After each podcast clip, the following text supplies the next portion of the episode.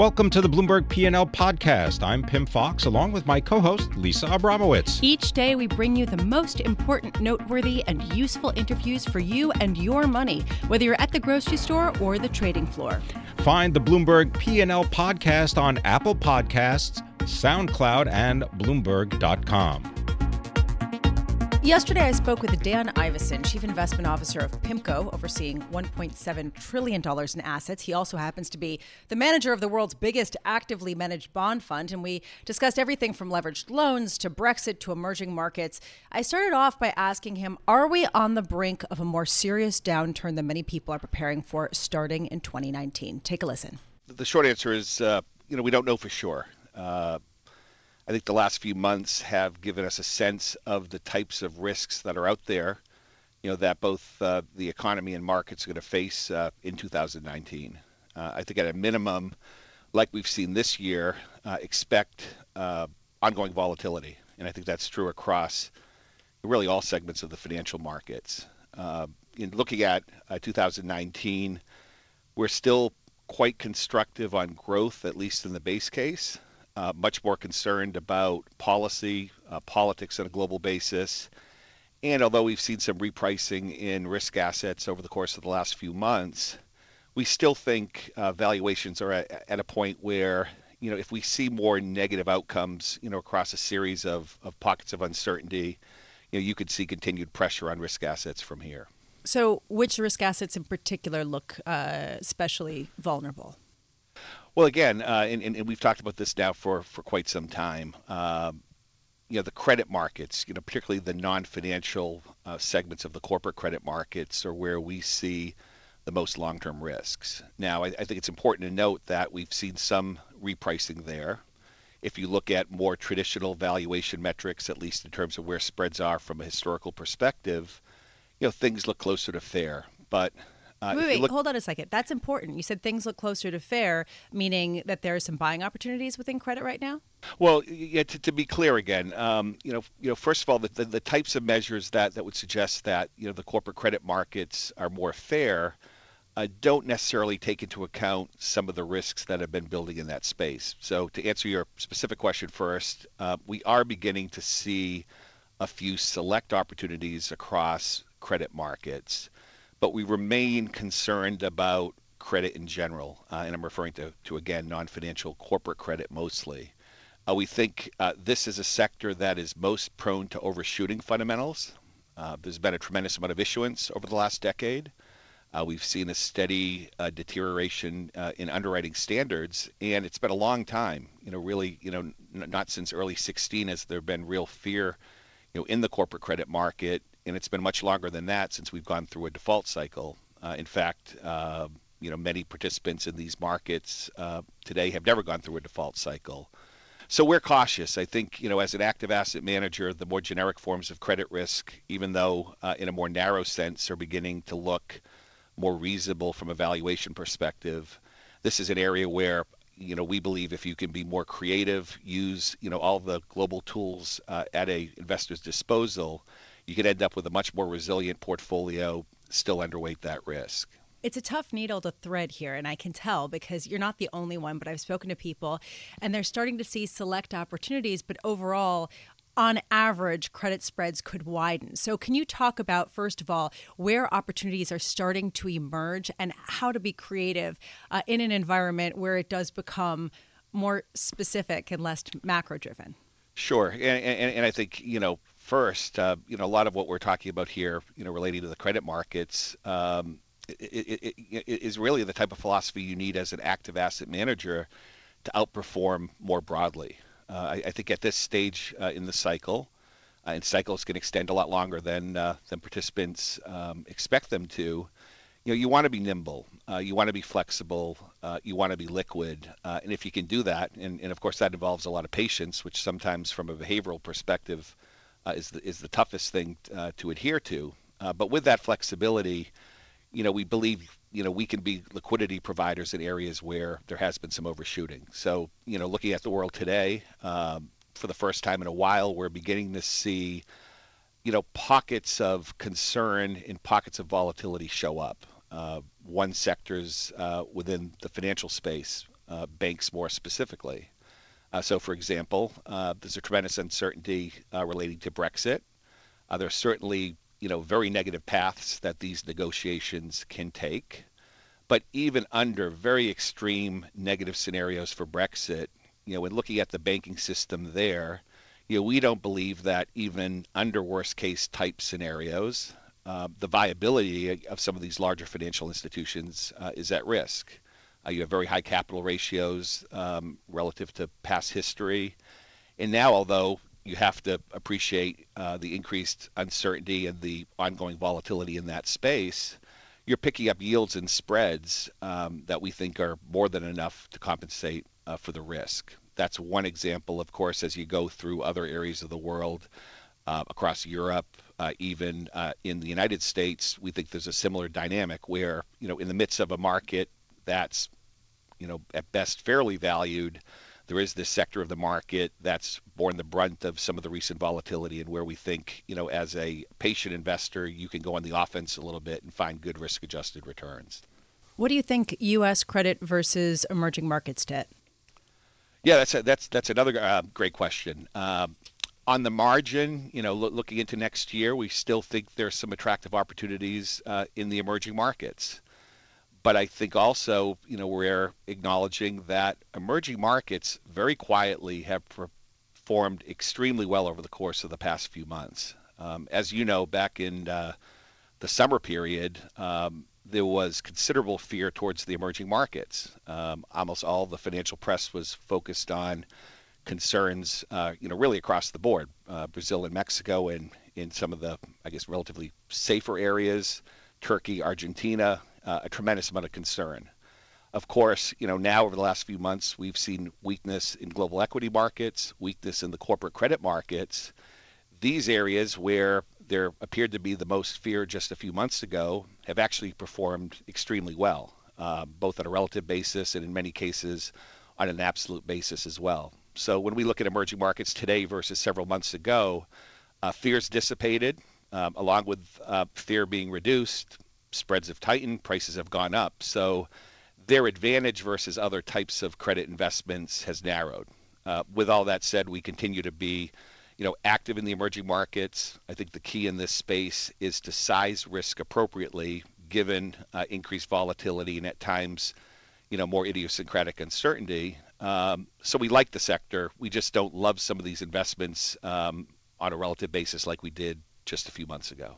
Dan, when you're talking, I'm just thinking how being nimble really does sort of stand out because you're talking about how a few months ago it seemed like a good buy. Now it probably seems a little bit less so. Credit markets starting to see a little bit more value. How do you remain nimble given the size of some of your funds um, and, given the fact that there could be a change in sentiment that is very hard to execute quickly? Sure. You know, I, I think one key is is diversity in approach, and you know the the, the you know we're, we're fortunate at PIMCO, and, and, I know we started the conversation with with you kindly you know referring you know to me you know and you know as as a member of royalty. Uh, in fact, I, am You're not very comfortable with me saying that, are you? Well, it's not. It's it's not about comfort. It, it, it, it I, I just think that you know myself and and and other senior folks around our firm, you know, have the benefit of a tremendous team uh, a global team and a team that's involved in many segments of the market. So I think the value proposition is to come up with creative ways to generate value while maintaining sufficient liquidity or flexibility and not relying on, you know, more of a lazy overweight to corporate beta. And one way we do that uh, is to try to understand what types of risk we're taking. And if we're expressing a view on credit spreads more broadly in a portfolio, we try to do that in the most liquid way possible. Um, so rather than getting into a situation where you're buying each cash corporate bond that comes to market, we try to pool risk in such a way where we maintain that flexibility to change our views as market conditions change. ETFs then, or credit default swaps? Uh, yeah, typically indices. Um, you know, we've looked at the ETF market, but mostly some of these diversified indices that trade out there in the marketplace um, can typically offer liquidity, you know, up to 20 times greater than a portfolio of cash bonds. So that would be an example where if we're simply looking to fine tune the beta um, or our overall exposure to, to credit more broadly, you know, those are the type of tools uh, that, that, we try to utilize. Uh, in addition to that, um, we look to find areas of the market that are attractive that offer materially better liquidity. Uh, one area of the market that we're focused on currently are agency mortgage-backed securities. These are areas of the market that have widened uh, this year. Uh, one of the primarily primary reasons why they've widened is that the Federal Reserve is selling them again. Uh, we don't mind that. Um, that's a technical in the marketplace that over time uh, will likely resolve itself. Of course, as the Fed continues to reduce balance sheet, they can certainly go wider from here.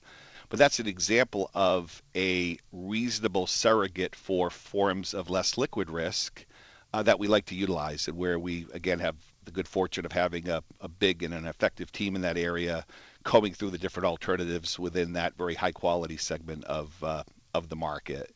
And then finally, um, the willingness to hold uh, cash, sometimes moderate amounts, sometimes a lot of cash. And that gets back to what I mentioned earlier.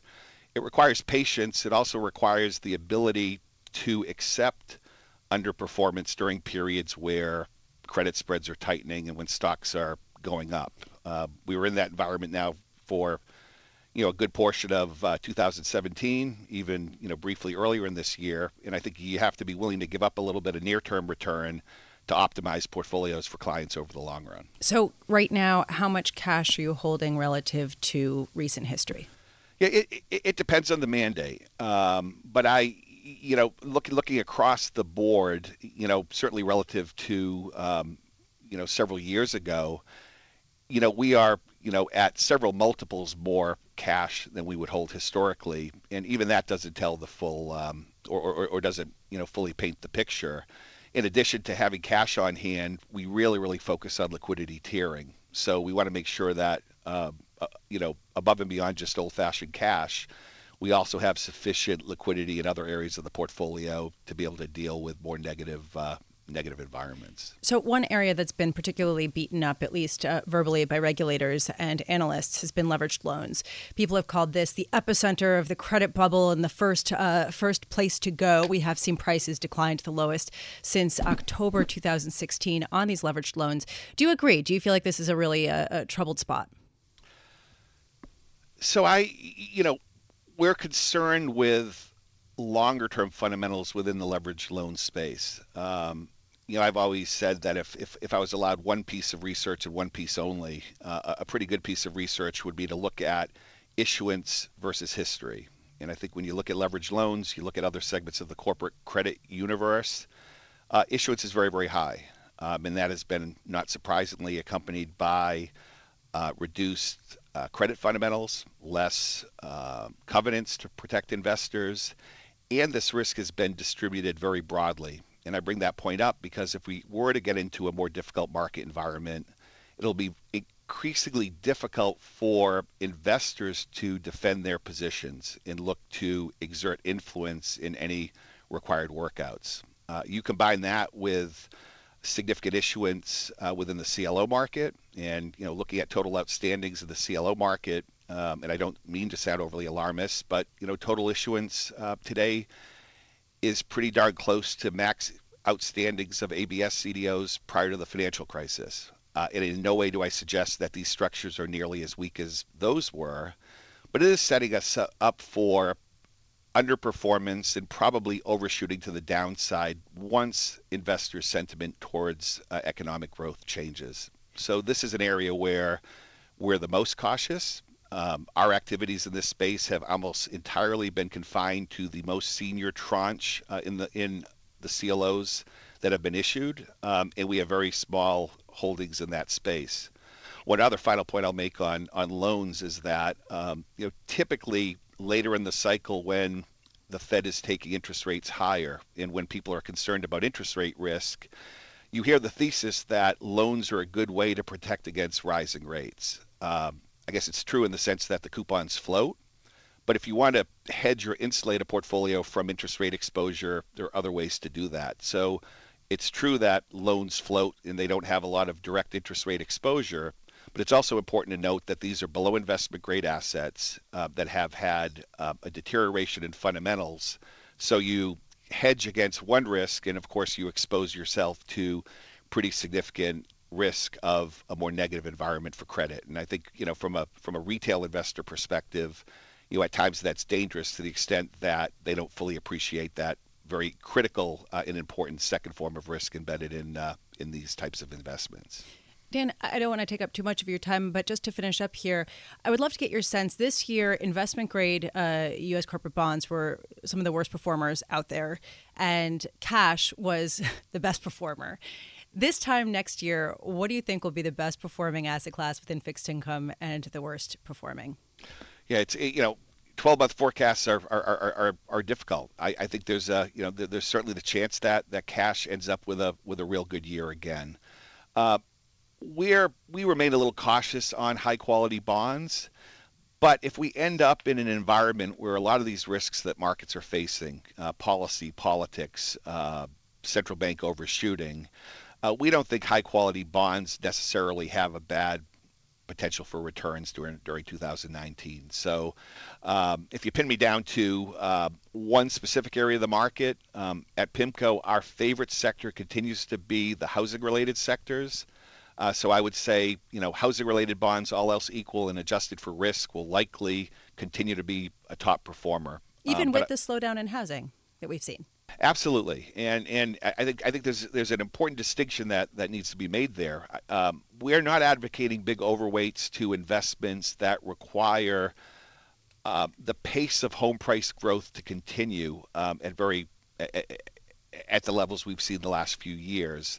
Also within the housing sector, as you know, um, that's where we've begun to see significant wage pressure. So home builder business models uh, can remain under pressure while bonds backed by homes or borrowers will likely continue to uh, perform extremely well. And the simple reason for that is that regulators, as you know, have made it real hard um, to um, issue new loans to investors. And we've had several years of very strong home price performance. So, in these types of investments, you have borrowers that have a lot of equity in their property, um, that for the most part have are employed and where the downside risks are much lower than some investors still fear. So we think not only is this an attractive uh, investment from a yield perspective, we think you'll really see significant resiliency versus other alternatives if we happen to get into a more difficult economic environment next year.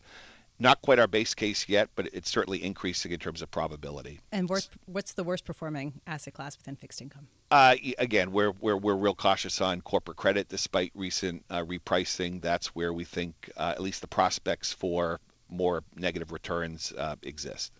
That was Dan Ivascyn, Chief Investment Officer of PIMCO, overseeing $1.7 trillion in assets. Also, the manager of the world's biggest actively managed bond fund. Uh, speaking with me yesterday, and Pimm, you know, this is actually important the concept of, of being a very large, actively managed fund you know the the concept of nimbleness the concept of of holding more cash of holding derivatives of holding things that you could get in and out of really quickly of bonds that were you know traded more frequently is such a prevalent theme. And i find that fascinating at a time when everybody seems to agree that volatility is picking up and it's not as clear cut as there's a great opportunity in credit broadly or a terrible opportunity in credit broadly, but you know specific opportunities and perhaps uh, opportunities that arrive uh, that arise uh, that can disappear within a month. Well, my reaction is that when the head of the world's largest actively managed bond fund says cash is a great alternative to anything out there, and that they're concerned about potential liquidity risks, and that risk has been broadly distributed it doesn't sound so great. No, it doesn't. At the same time, it's not that the world is about to end, and and sort of this is the this is the hard line. Well, it never does, finesse, but, but it well, sounds bleak. Bleak, but not 2008 right? I mean, basically, people are saying it's not necessarily the big kahuna, but you're going to get something that's going to be a much more uncomfortable right. backdrop. And the idea being that the way you can generate bigger returns is to, if there is a liquidity event, be able to have the money to go put it to work. In other words, if there is a lot of withdrawals from an ETF and the underlyings can't sell and they have to sell at a discount, you know, how do you make sure you can be a buyer at that point? But what I do wonder is, given the number of investments, uh, investment managers who we've spoken with who are emphasizing this, you have to wonder, is that, you know, will that buffer some of the declines? It's possible, but I was just looking at HYG, which is the iShares iBoxx High Yield ETF. It is down nearly two and a half percent since the beginning of October. Yeah, it's been it's been a really rough ride, and we've seen spreads or the extra yield that investors earn on top of benchmark rates for high yield bonds and investment grade bonds widened to their most since, since 2016. So definitely risk off, but when you put it in a sort of longer term scheme of things, it isn't it isn't really going uh, and retracing too much of what Dan Ivascyn was talking about, which was this incredible run up in credit and, and an unbelievable amount of record issuance. Yes, and just wait until those maturities start hitting.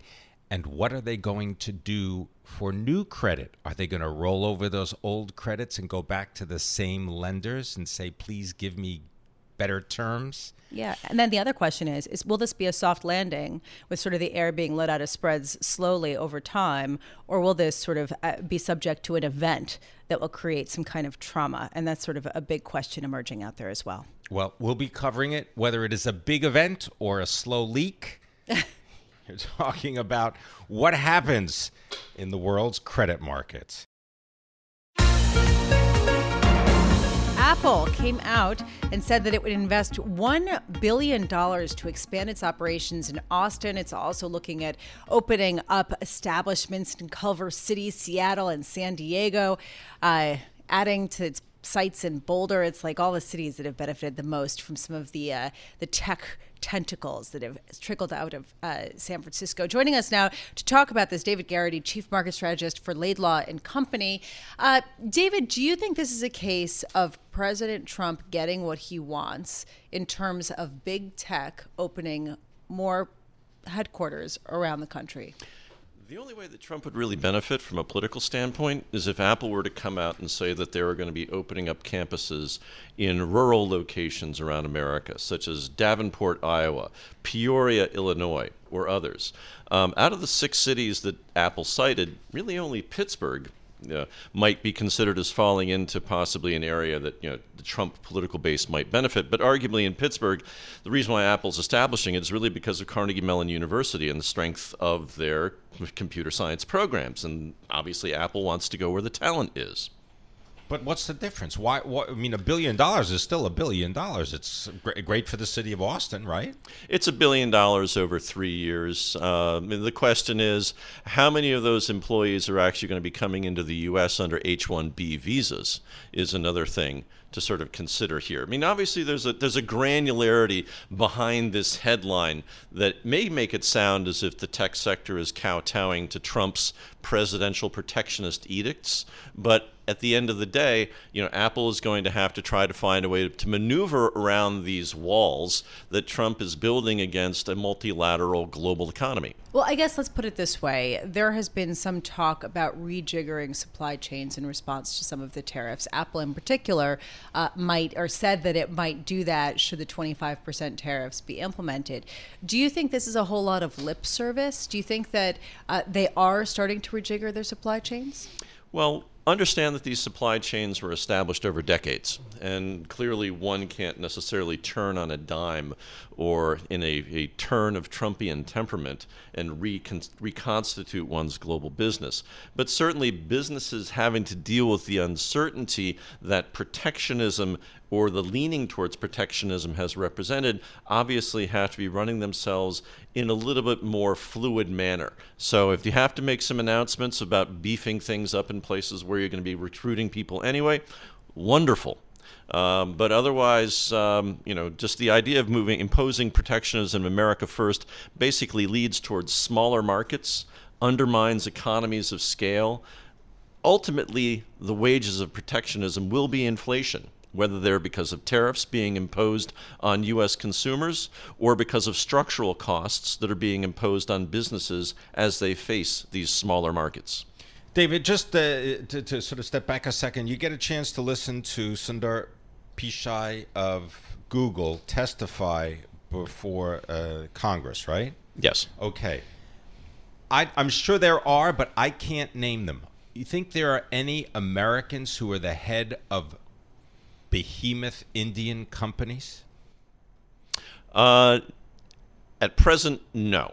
So In- okay, and and the reason I ask it like that is because the fact that he is there testifying before Congress, representing what, in all intents and purposes, is the largest search engine company in the world and advertising, doesn't that kind of speak to the openness of markets here in the United States? Well, it speaks to what has been, you know, the meritocracy of achievement of America's ability, uh, because of its relative openness, to attract human talent from a global market. And certainly, immigration or the imposition of immigration uh, controls uh, have started to militate against that. We've seen early signs that foreign students are no longer considering American universities for their postgraduate programs. You know, one has to understand if one goes through and looks at, you know, the unicorns, the billion dollar valuation private companies, whether in the tech sector or elsewhere, how many of those have been founded by non US nationals who came here to get their postgraduate degrees and decided to stay?